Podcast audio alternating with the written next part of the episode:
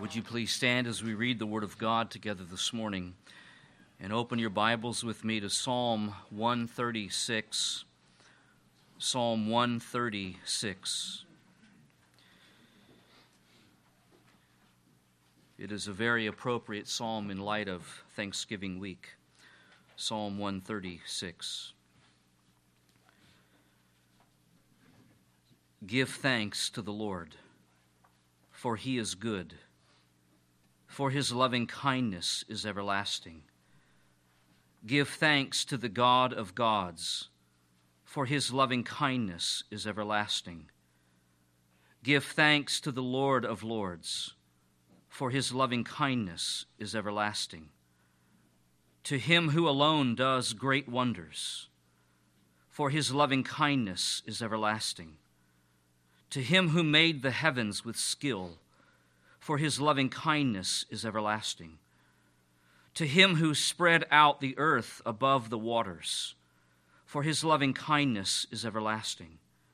To him who made the great lights, for his loving kindness is everlasting. The sun to rule by day, for his loving kindness is everlasting. The moon and stars to rule by night, for his loving kindness is everlasting to him who smote the Egyptians in their firstborn. For his loving kindness is everlasting, and brought Israel out from their midst. For his loving kindness is everlasting. With a strong hand and an outstretched arm, for his loving kindness is everlasting. To him who divided the Red Sea asunder, for his loving kindness is everlasting and made Israel pass through the midst of it, for his loving kindness is everlasting. But he overthrew Pharaoh and his army in the Red Sea, for his loving kindness is everlasting. To him who led his people through the wilderness, for his loving kindness is everlasting. To him who smote great kings, for his loving kindness is everlasting, and slew mighty kings for his loving kindness is everlasting. Sihon, king of the Amorites, for his loving kindness is everlasting. And Og, king of Bashan, for his loving kindness is everlasting. And gave their land as a heritage, for his loving kindness is everlasting. Even a heritage to Israel, his servant, for his loving kindness is everlasting who remembered us in our low estate, for his loving kindness is everlasting, and has rescued us from our adversaries, for his loving kindness is everlasting, who gives food to all flesh, for his loving kindness is everlasting. Give thanks to the God of heaven, for his loving kindness is everlasting. This is the sacred Word of God. Would you pray with me?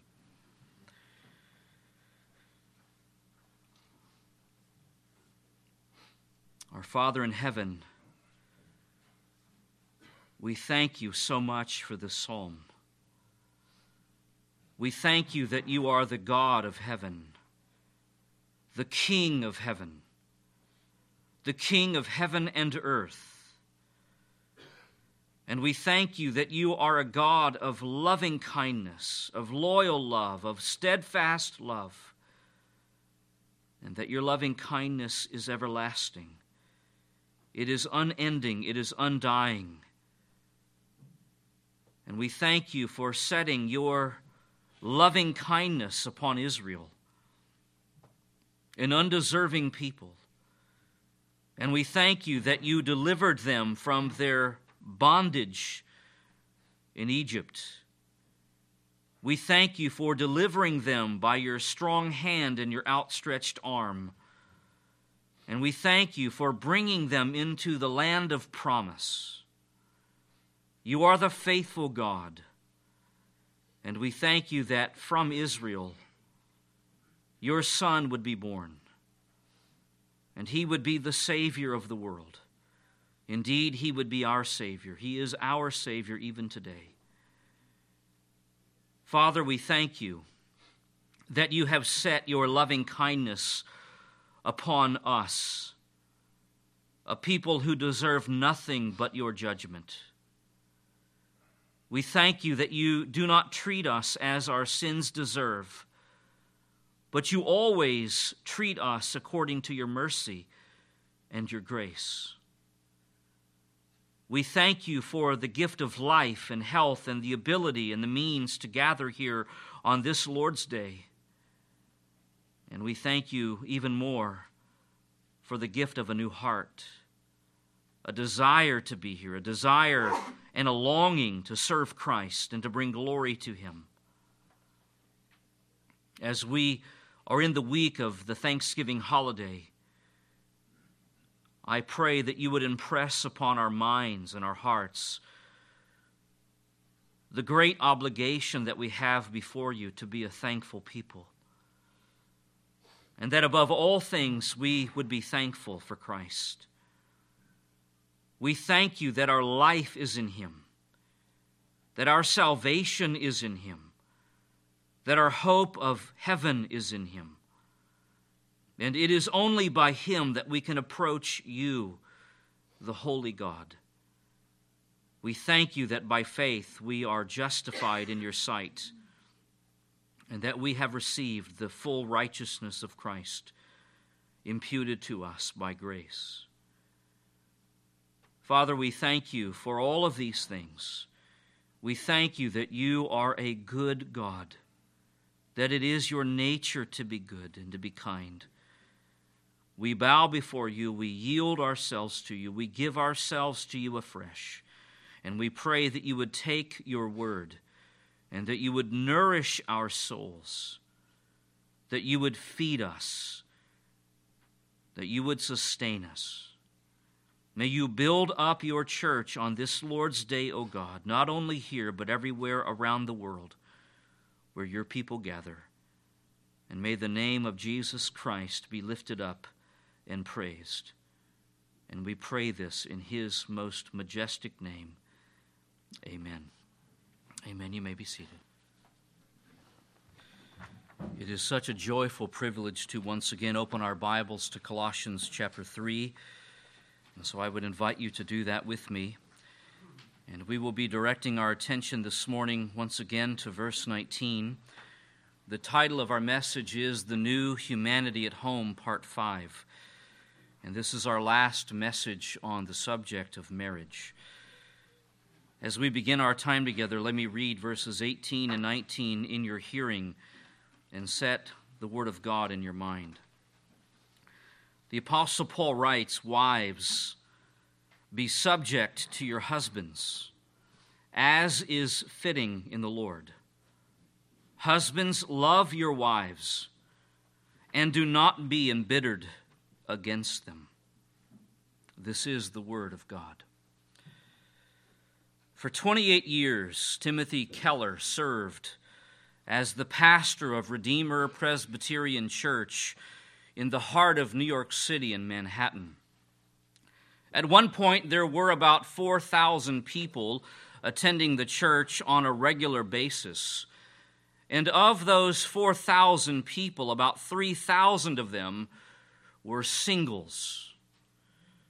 About 75% of the church was unmarried.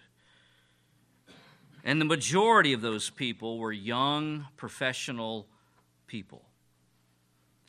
Ministering in New York City, Timothy Keller said that he and his wife were constantly struck by the deep sense of ambivalence with which Western culture now views marriage. In other words, more and more young adults are saying no to marriage. There is a long list of reasons why younger people are not getting married.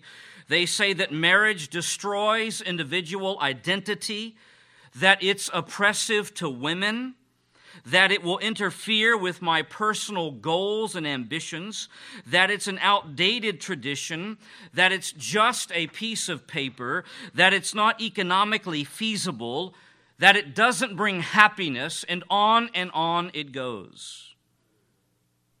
Over the last 60 years, ideas about marriage have dramatically changed in our culture. Today, there are far less people getting married and far more couples who are choosing to live together. This is the new normal.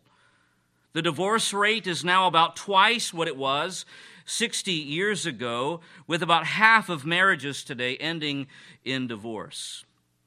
And of those who remain married, how many of them are truly happily married?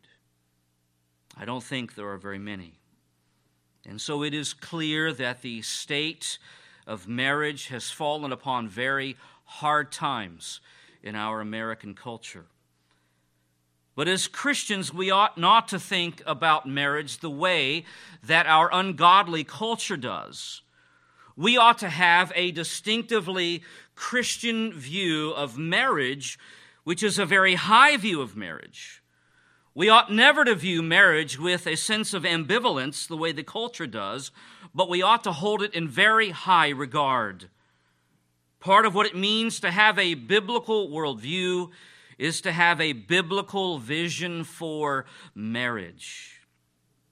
And while more could be said here, a biblical vision for marriage includes at least these four truths, and they are listed for you on your sermon notes. A biblical vision for marriage begins by recognizing that number one, marriage is God's idea. Marriage is not a human tradition, not merely a human tradition. It is God's idea. God is the one who created marriage. And as we have said before, the Bible begins with a wedding and it ends with a wedding. Number two, marriage is a creation ordinance intended for the welfare, happiness, and procreation of mankind. In other words, marriage is a good thing. It is a glorious thing. It never becomes outdated, and it should never be viewed by us with ambivalence. Number three, since marriage is created by God, it is to be regulated by God. The definition for marriage and how marriage is to be lived out is not up for debate, nor is it subject to the shifting ideas of the culture. God alone has the right to define marriage and to provide instruction for how marriage is to be lived out, which He does in His Word. And so the Bible alone gives us the blueprint for marriage not the culture, not surveys, not popular opinion, and certainly not politicians. The Bible teaches that marriage is a one man, one woman covenant relationship for life. A one man, one woman covenant relationship for life.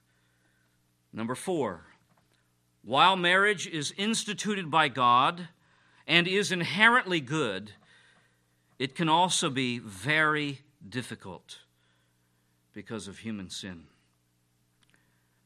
Can I get a witness?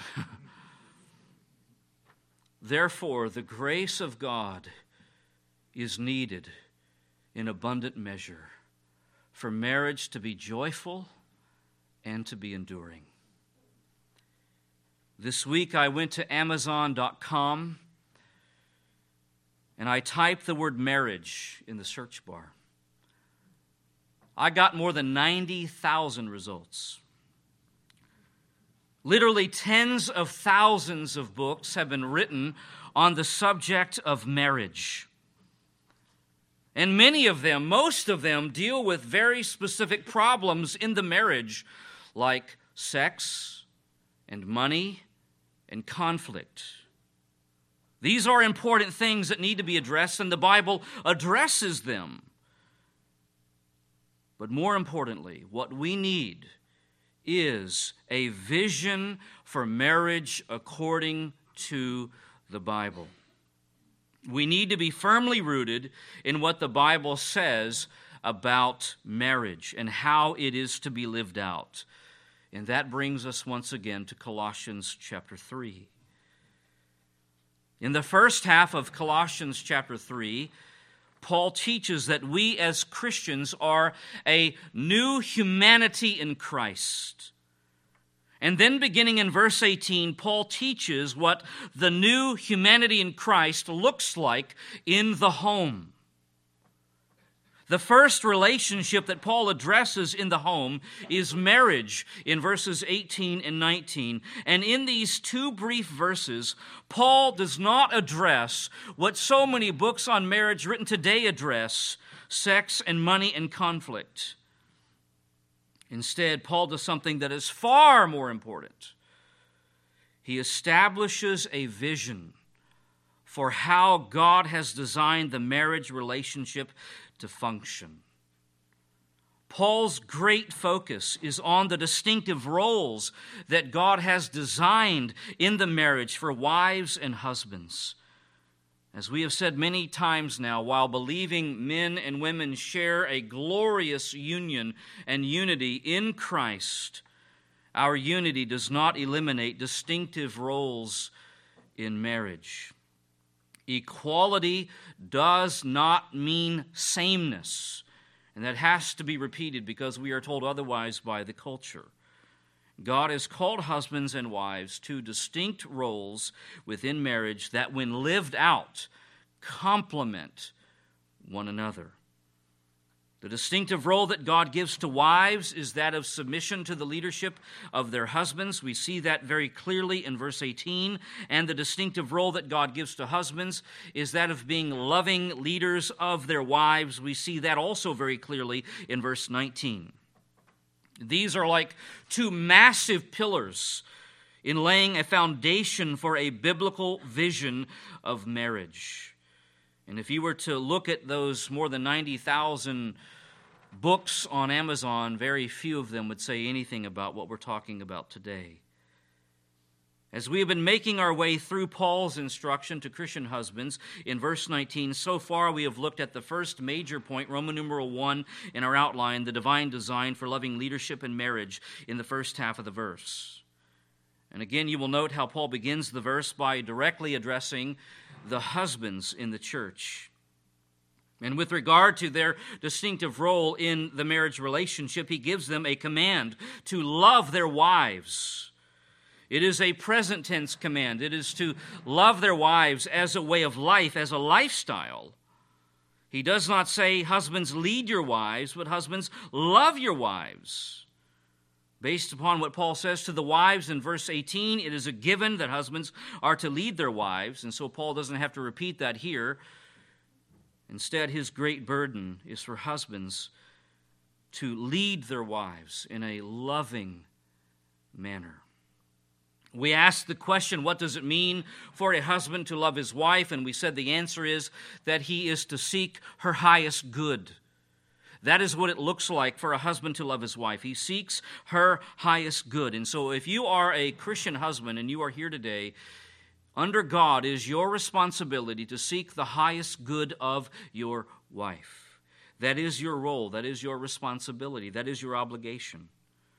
From there, we turn to Ephesians 5, where Paul expands upon this command for husbands to love their wives. And we ask the question how is a Christian husband to love his wife? What does that look like in more detail? Paul's answer is that a Christian husband is to love his wife with sacrificial love and special love and sovereign love and sanctifying love and sensitive love. The pattern that a Christian husband is to follow in loving his wife is the love that Christ has for his church. Christ loves his bride with sacrificial love, a special love, a sovereign love, a sanctifying love, and a sensitive love. And a faithful Christian husband is to love his wife the same way. A faithful Christian husband is to sacrifice himself for the highest good of his wife. He is to love his wife like no other. He is to choose to love his wife even when his wife is unattractive or undeserving of his love in his eyes. He is to seek her spiritual growth and holiness. And because of their one flesh union, he is to nourish and cherish his wife as being part of him He, his need, her needs, rather, are his needs because they are now one flesh. This is God's design for how the husband is to love his wife in marriage. But there is more in verse 19. There is not just one command, there are two commands. The first command is positive, and the second command is negative. That brings us to the second major point, Roman numeral 2, the divine warning against harsh leadership in marriage. Notice the end of the verse where Paul says, And do not be embittered against them. In the egalitarian versus complementarian controversy, there are some critics who say that complementarianism leads to abuse. That is, the husband's abuse of his wife. And this kind of rhetoric is coming more and more from leaders, significant leaders, including leaders within the Southern Baptist Convention. And so I ask you this question Is that accusation valid? Is it true? Does complementarianism lead to abuse in marriage? Does the fact that God has designed the husband to be the head of his wife lead to abuse in marriage? Well, the issue has become so great that Dr. Al Mohler addressed it in a recent chapel message at Southern Seminary. And here is part of his answer, and I quote It can and it has, but that's not the source of the problem. The source of the problem is human sinfulness, pride, and arrogance. I agree with Dr. Mohler. Does complementarianism lead to abuse? He says it can and it has, but that's not the reason for the problem. The reason for the problem is human sin. And so we must be very clear at this very point that God's design for marriage is not abusive. It is not abusive. If there is abuse in the problem in, in, the marriage, the problem is not God's design. The problem is in human sinfulness, human failure, human arrogance and pride. A couple of weeks ago, I gave a lengthy quote from Owen Strachan. And here is a portion of what he says. He's writing about Ephesians 5. He says, If you want to see where abuse goes to die, look no further than at the Bible's most extended teaching on marital complementarity. If you want to see where abuse goes to die in a marriage, go to Ephesians 5. Go to Colossians chapter 3. There is nothing in these passages that promotes abuse. And so I say with every fiber of conviction in my being that complementarianism does not lead to abuse. Now, I want you to think about the husband walking on a tightrope. If he is not careful, if he is not careful to follow the Bible's instructions, he can easily fall off of that tightrope on one of two sides. On one side is being passive, and there are a lot of passive husbands in our culture. A husband that does not lead his wife and does not lead his children. On the other side is being a tyrant.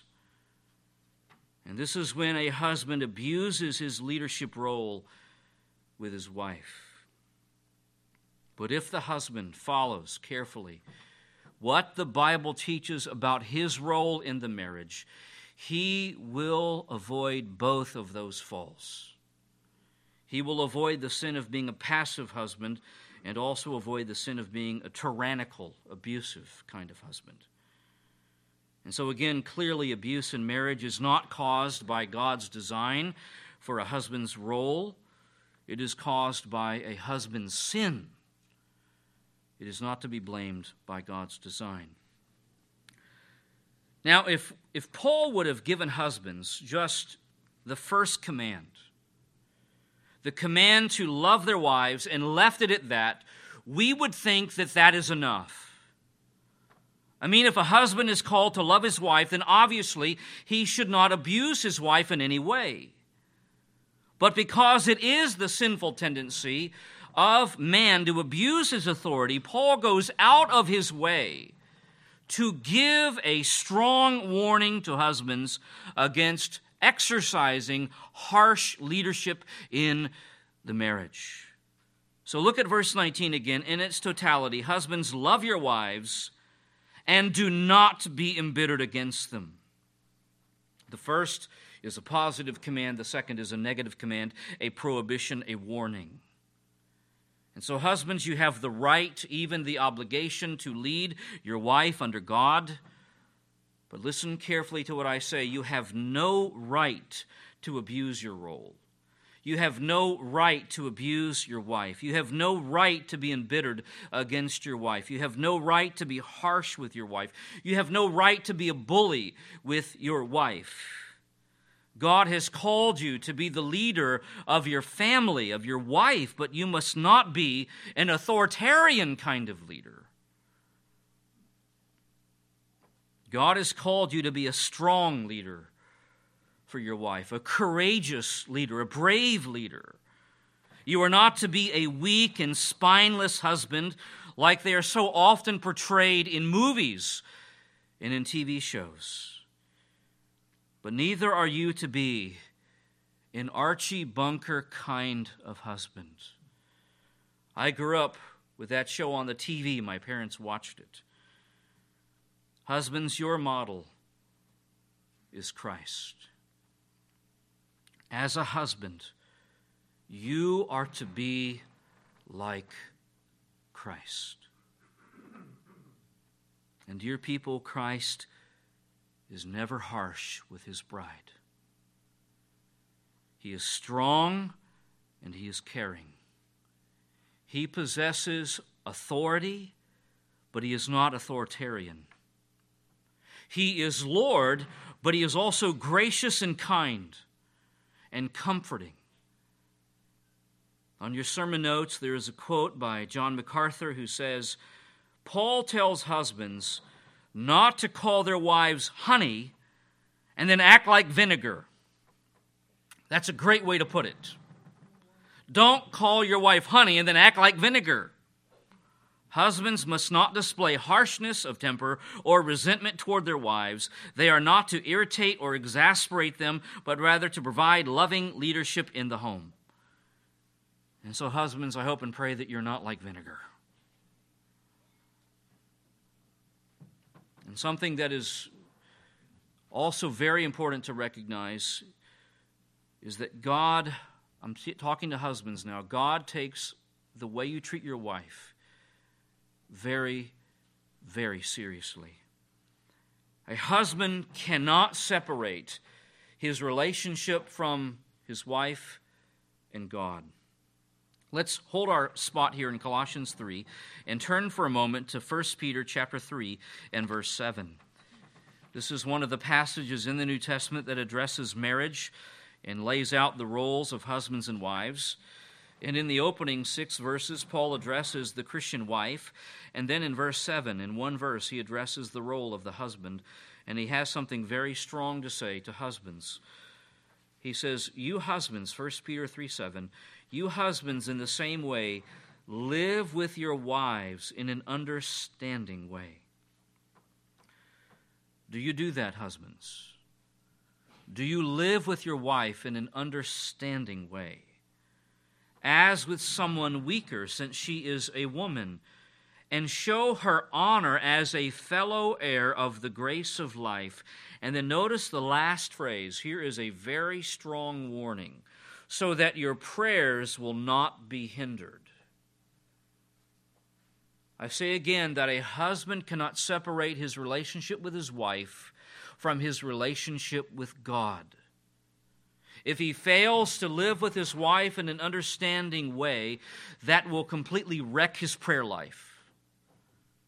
God is not going to listen to that man's prayers if he does not honor his wife, if he does not treat her the way that God calls him to treat her.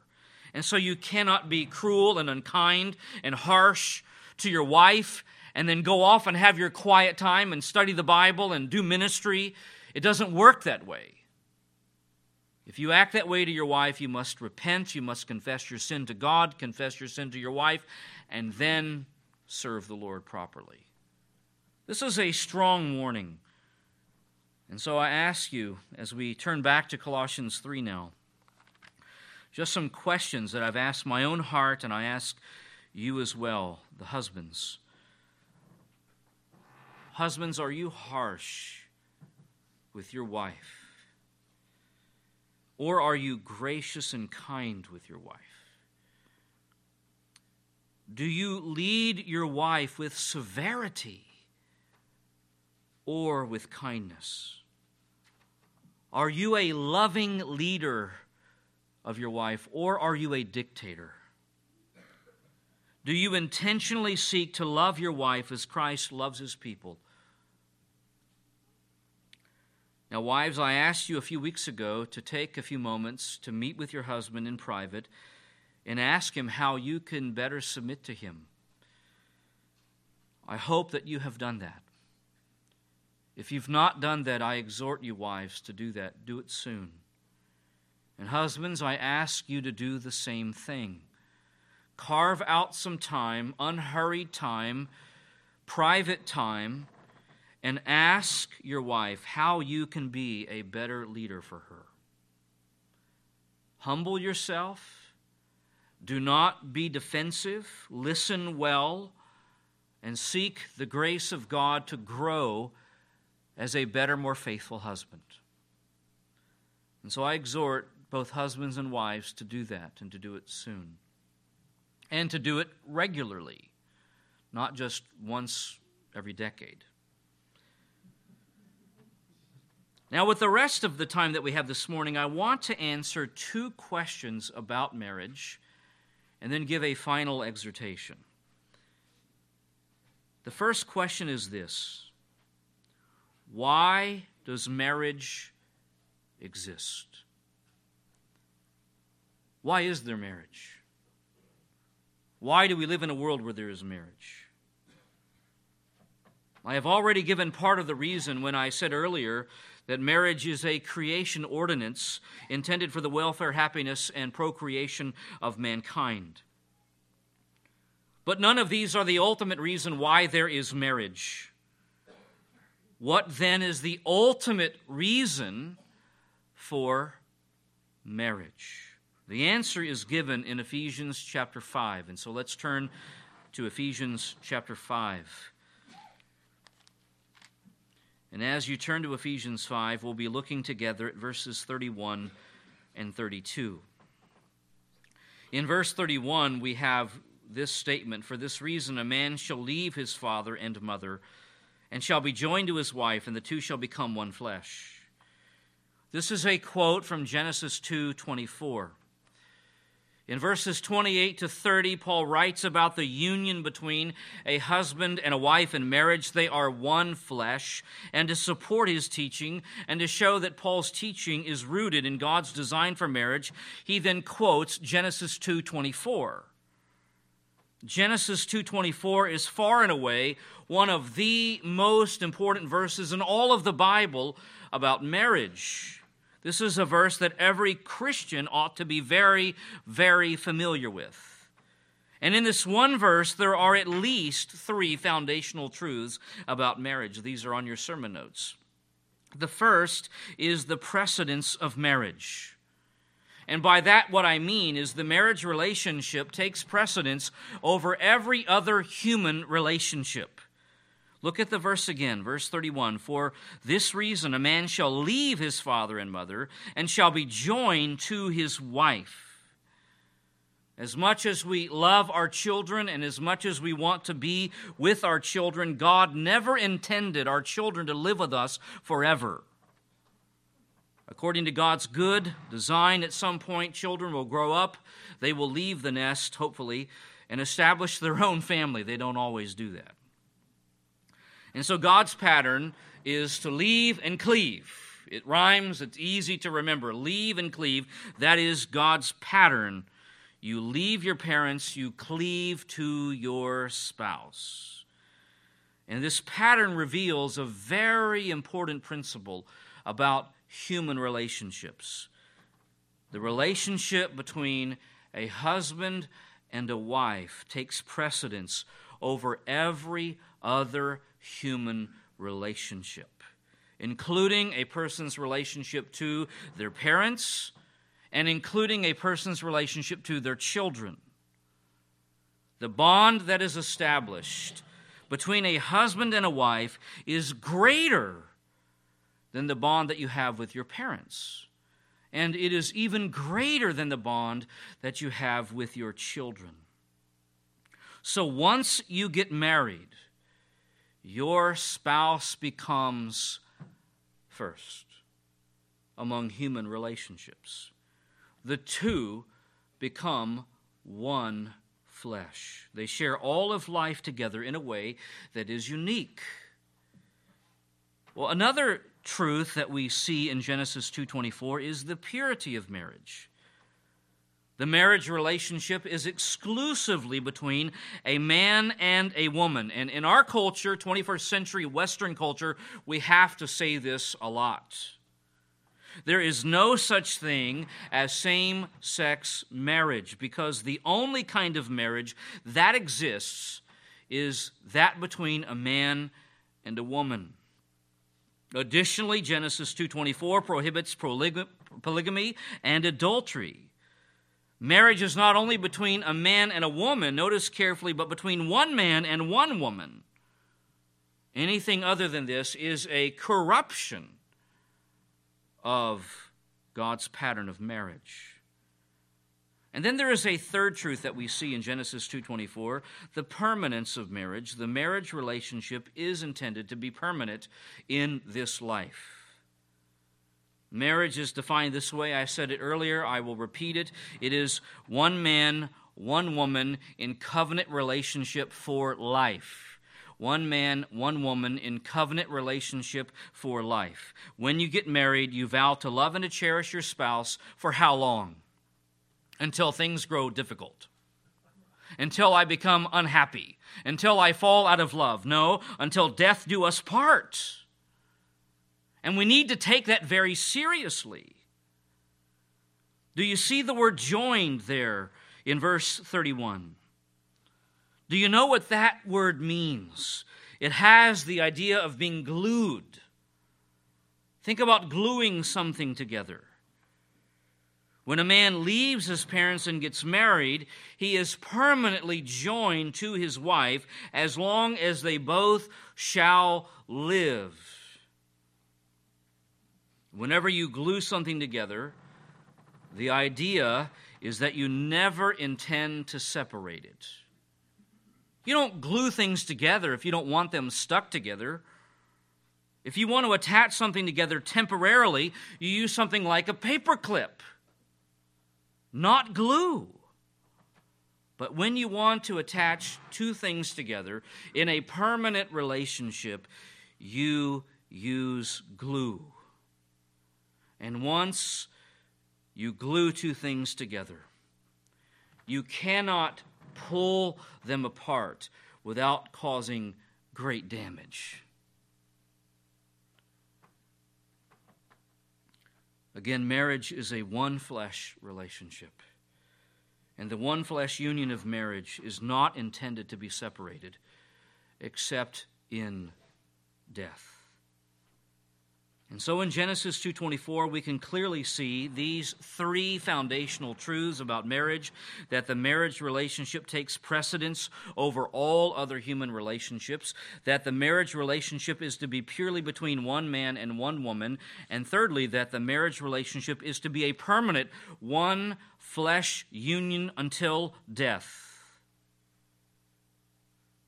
But there is something else about marriage that no one in the Old Testament ever understood. Not Adam and Eve, not Moses, not Abraham, not any of the prophets. We'll call this letter D in our outline the picture of marriage. Look at what Paul says in verse 32. This mystery is great. He's referring back to verse 31 where Paul quotes Genesis 2:24. There is something about the marriage relationship that Paul says is not just a mystery, but it is a great mystery. Do you remember what the word mystery means in the New Testament? It doesn't refer to something that can't be figured out or can't be explained. I grew up watching a TV show called Unsolved Mysteries. And there were all of these stories that you just couldn't explain and you couldn't figure out. And that's often how we use the word mystery. Well, that isn't the New Testament meaning of the word mystery. Rather, in the New Testament, a mystery is a truth that was previously hidden but has now been revealed. It is a truth that was at one time only known to God but has now been revealed to us by God. That is a mystery. And Paul uses the word mystery of a number of things in the New Testament including marriage right here. In other words, Genesis 2:24 is now cast into a new light. There is more here in Genesis 2:24 than we ever knew. There is a deep and profound truth about marriage from Genesis 2:24 that used to be hidden but is now revealed by God to his people. What is it? Verse 32 tells us this mystery is great, but I am speaking with reference to Christ and the church. The great mystery of marriage is that it is about Christ and the church. The union of a husband and wife becoming one flesh in marriage points to something way beyond itself. It points to the greater union of Christ with his bride. This is the mystery. So, why does marriage exist? The ultimate reason that God created marriage is that it would be a picture, that it would be a living illustration of Christ's relationship with his people. On your notes is a quote by John Piper, and he says it this way God didn't create the union of Christ and the church after the pattern of human marriage. Just the reverse. He created human marriage on the pattern of Christ's relation to the church. In other words, which marriage comes first? Christ's marriage with his church or our marriage? The marriage between a man and a woman or the marriage between Christ and his church? Which comes first? It is the marriage between Christ and his church. Before the foundation of the world, God predetermined the union of Christ with his bride. And in order to illustrate that glorious union, God established the marriage relationship between a man and a woman. Human marriage, then, is a sacred reflection of the union between Christ and his bride. The marriage relationship is designed by God to put on display for the entire world to see what the relationship between Christ and his bride is like. Human marriage is a picture of that.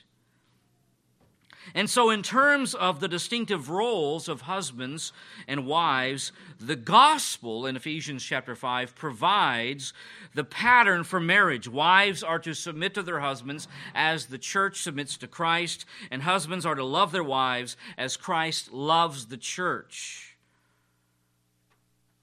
But what we are learning here in this mystery is that the gospel is not only the pattern of marriage, it is the highest meaning of marriage.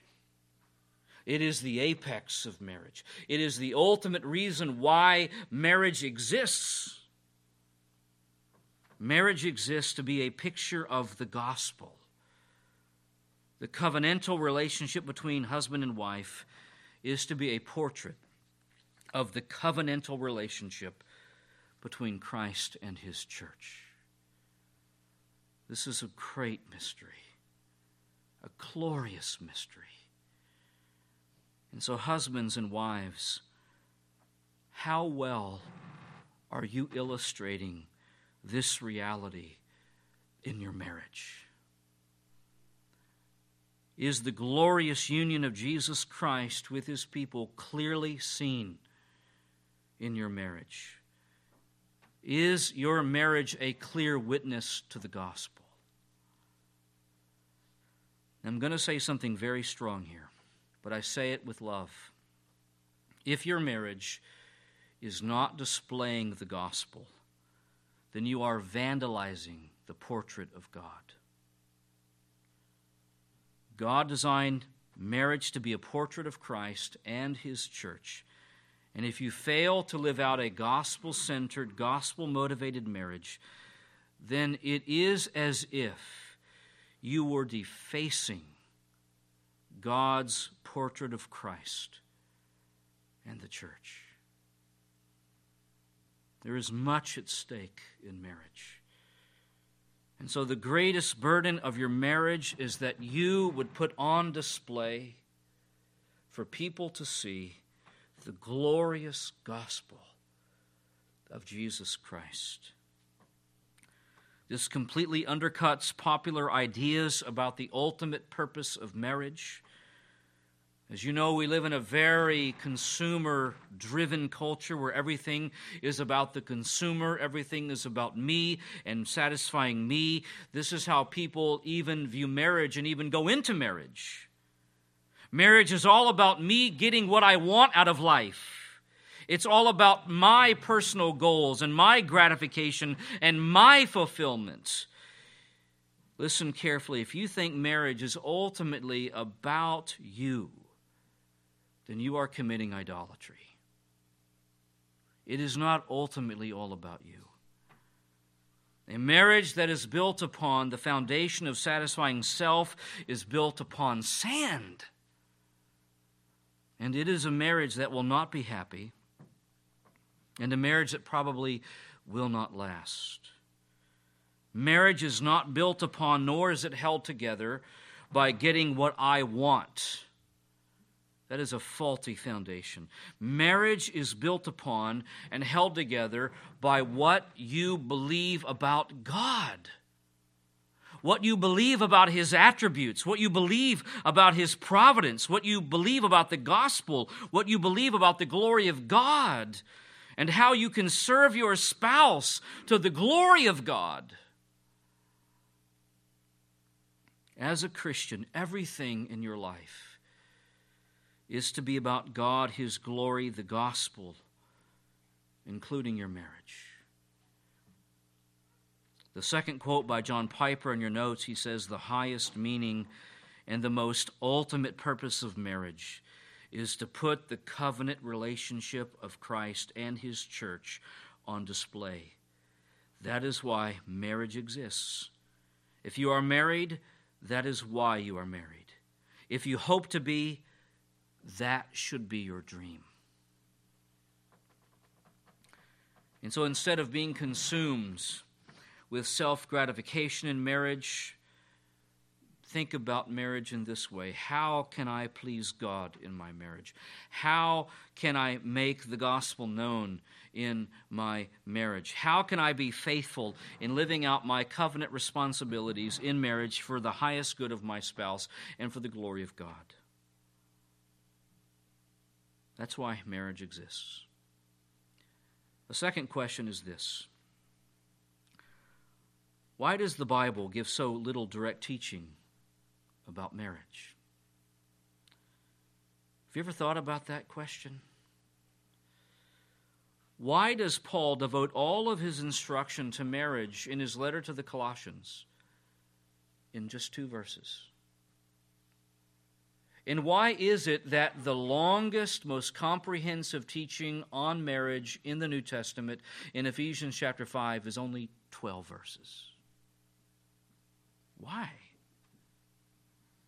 In light of how large the Bible is, and in light of how important marriage is, it is surprising how brief the Bible's direct instruction is on marriage. And so, why is it like that? Well, I would argue that the reason for this is because, in one sense, all of the Bible is for married people, not just a few passages about marriage. It goes back to your ultimate identity as a Christian. Before you are a married person, you are a Christian. And before your spouse is your spouse, your husband is your brother in Christ. Your wife is your sister in Christ. And so, while the marriage relationship is unique to all other human relationships, in another sense, it is the same as your relationship with all other believers. All of the Bible's instruction, then, about Christian living is to be lived out in your marriage. In your marriage. You go back to Colossians chapter 3 for just a moment, think about Paul's teaching to the church in Colossae in chapter 3, verses 1 to 17. Verses 1 to 17 is not directly about marriage, but it applies to marriage.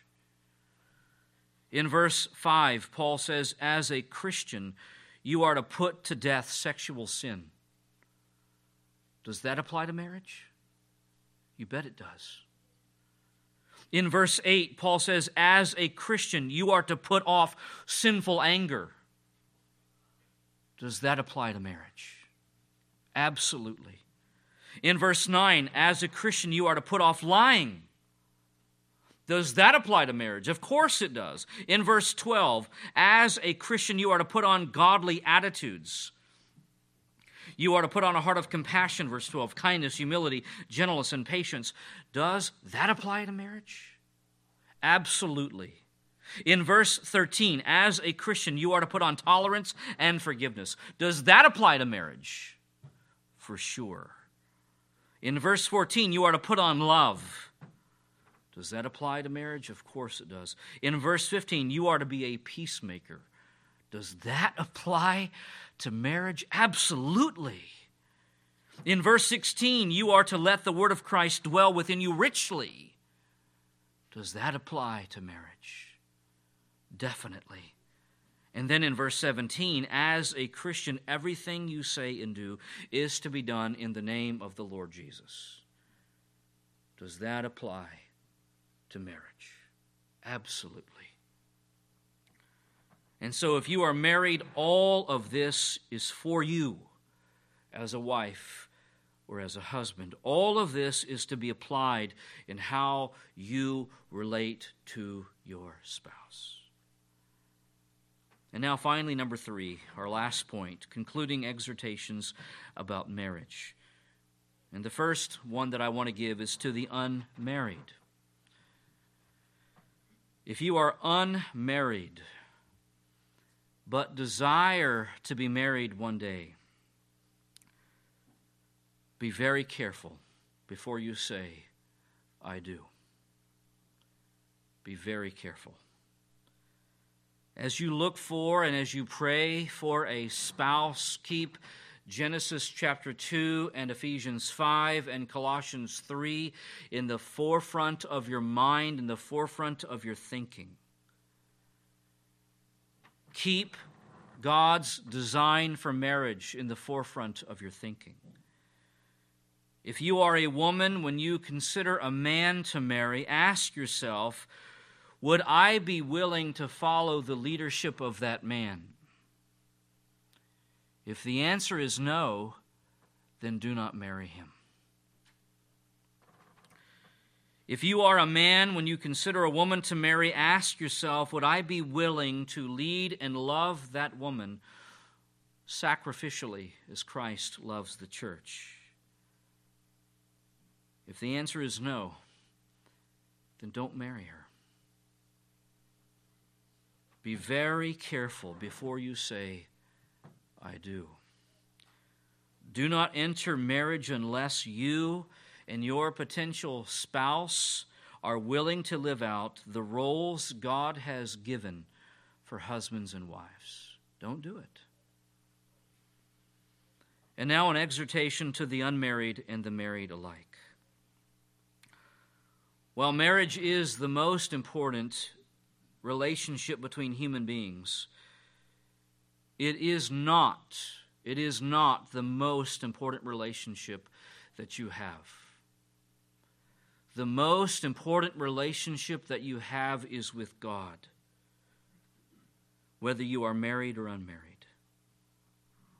Marriage, as glorious and wonderful as it is, it is a temporary relationship until death do us part.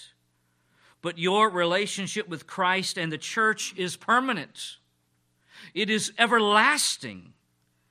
And so, as a Christian, your ultimate identity is not in your marital status,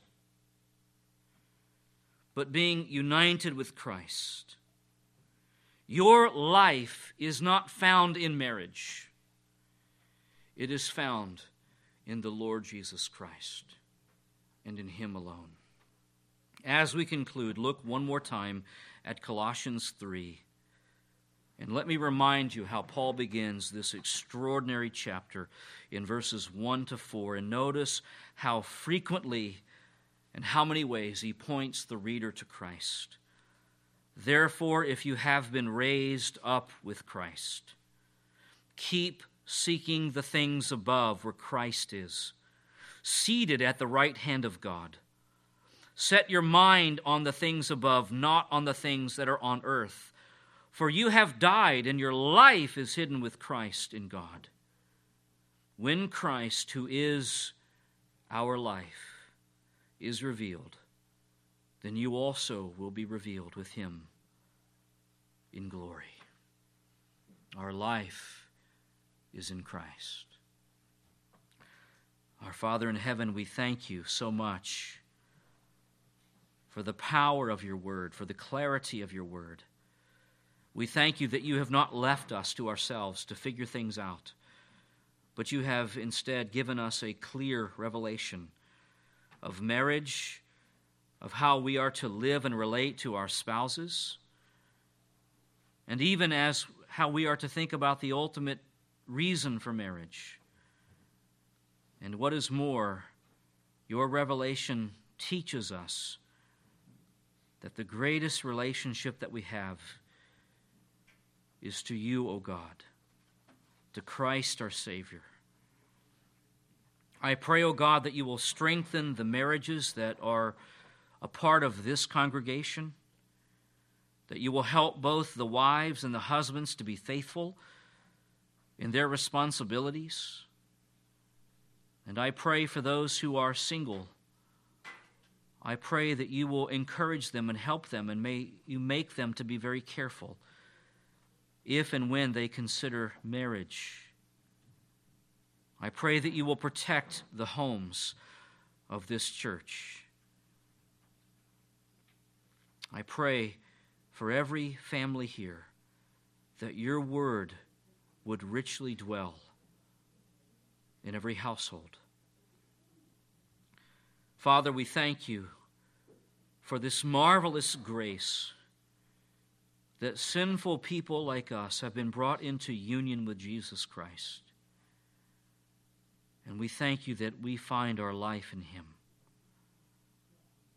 and that one day when he is revealed, we will also be revealed with him in glory. Father, we thank you for these things, and we pray all of this in the mighty name of the Lord Jesus Christ. Amen.